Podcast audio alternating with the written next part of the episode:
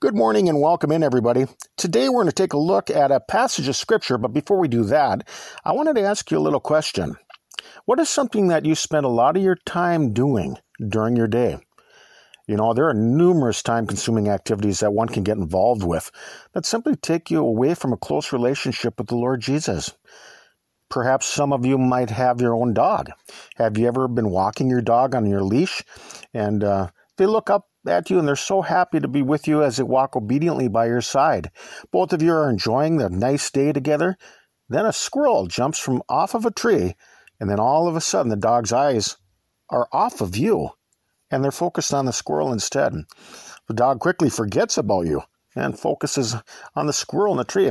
You know, all they can think about at that moment is pulling away from you as they rip the leash from your hand. Well, in the same way, the cares of this world can pull you away from a close relationship with God. So, can I ask you, what is it that you spend a lot of your time doing uh, during your day? And it reminds me of the Christian life. Time is very precious. You have to decide what you're going to spend it on.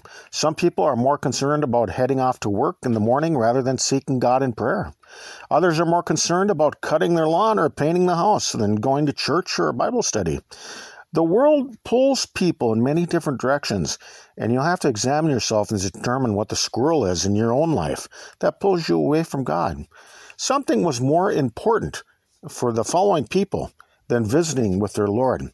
Look at Luke chapter 14, beginning at verse 16, says this Then said he unto him, A certain man made a great supper and bade many and sent his servant at supper time to say to them that were bidden, Come, for all things are now ready. And they all with one consent began to make excuse. The first said unto him, I have bought a piece of ground, and I must needs go and see it. I pray thee have me excused. And another said, I have bought five yoke of oxen, and I go to prove them. I pray thee have me excused. And another said, I have married a wife, and therefore I cannot come. So that servant came and showed his lord these things.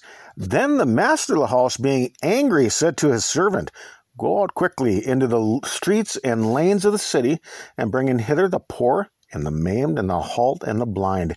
And the servant said, Lord, it is done as thou hast commanded, and yet there is there's room. And the Lord said unto the servant, Go out into the highways and hedges, and compel them to come in, that my house may be filled. For I say unto you, that none of those men which were bidden shall taste of my supper. Our hearts cannot be focused fully on love for God when our lives are so cluttered with the things of this world. Look at Luke chapter 8, beginning at verse 14 says, And that which fell among thorns are they which when they have heard go forth and are choked with cares and riches and pleasures of this life, and bring forth, uh, bring no fruit to perfection. Cares, riches, and pleasures of this life take your eyes off devotion to God. When we empty our lives of earthly concern, concerns, we have we have much more time available to focus our intention on the one who laid down his own life for uh, us at the cross. Moses turned away from all the treasures and concerns in Egypt so that he could follow completely, uh, the, follow the Lord completely. And the apostles forsook everything to follow Christ. I mean, what what do you really need to get by each day? A pair of clothes, some food and to eat, and hopefully a nice place to sleep. If you can truly learn to be content living day by day with such things, um, you'll have lots of time to seek God. Like the squirrel, it's worldly concerns and desires that take our eyes off Christ. 1 Timothy 6, beginning at verse 6 But godliness with contentment is great gain, for we brought nothing into this world, and it is certain we can carry nothing out. And having food and raiment, let us be therewith content. But they that will be rich fall into temptation and a snare, and into many foolish and hurtful lust, which drown men in destruction and perdition. For the love of money is the root of all evil, which while some covet af- some coveted after, they have erred from the faith and pierced themselves through with many sorrows. A lot of times people like to go camping in a tent for a few weeks out in the summer, and um, Some decide to leave their cell phones or any other kind of electronics at home just to get away from everything. And they're out in the woods for a day, and then they realize they have a lot of free time available. Now they have time to seek God, to pray to Him, to read the scriptures, or to think and meditate on His Word. In order to get to that point where you have that kind of time available, you had to come out from the world and be separate. For some people, it only lasts a few weeks in the summer.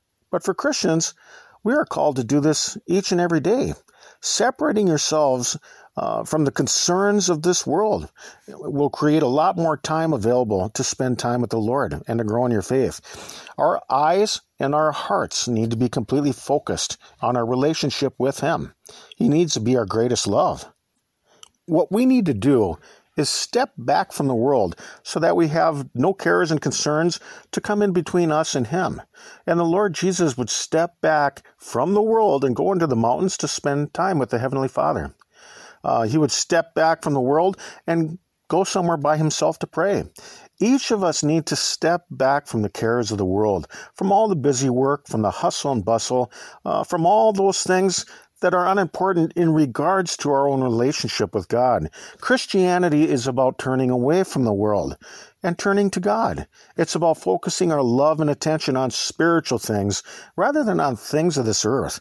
1 John chapter 2 verses 15 through 17 says, Love not the world, neither the things that are in the world. If any man love the world, the love of the Father is not in him.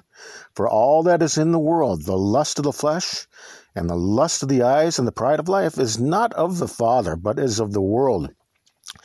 And the world passeth away, and the lust thereof. But he that doeth the will of God abideth forever. So, take a look into your own life and examine these things uh, that pull you away from a loving and devoted heart towards God. Say goodbye to the world. Come out and be separate and learn to take a step back. So let's think about these things for right now. We can be found on your web browser by searching TLK JBC, where you can find our diaries distributed through various platforms. We're not associated or affiliated with any other religious groups, and you can get our entire podcast feeds directly along with transcripts at tlkjbc.com. Or I suppose that you could find us somewhere up here in the great northern Minnesota woods. Peace to you, and Lord willing, we'll talk with you some more tomorrow. Till then, bye bye, everybody.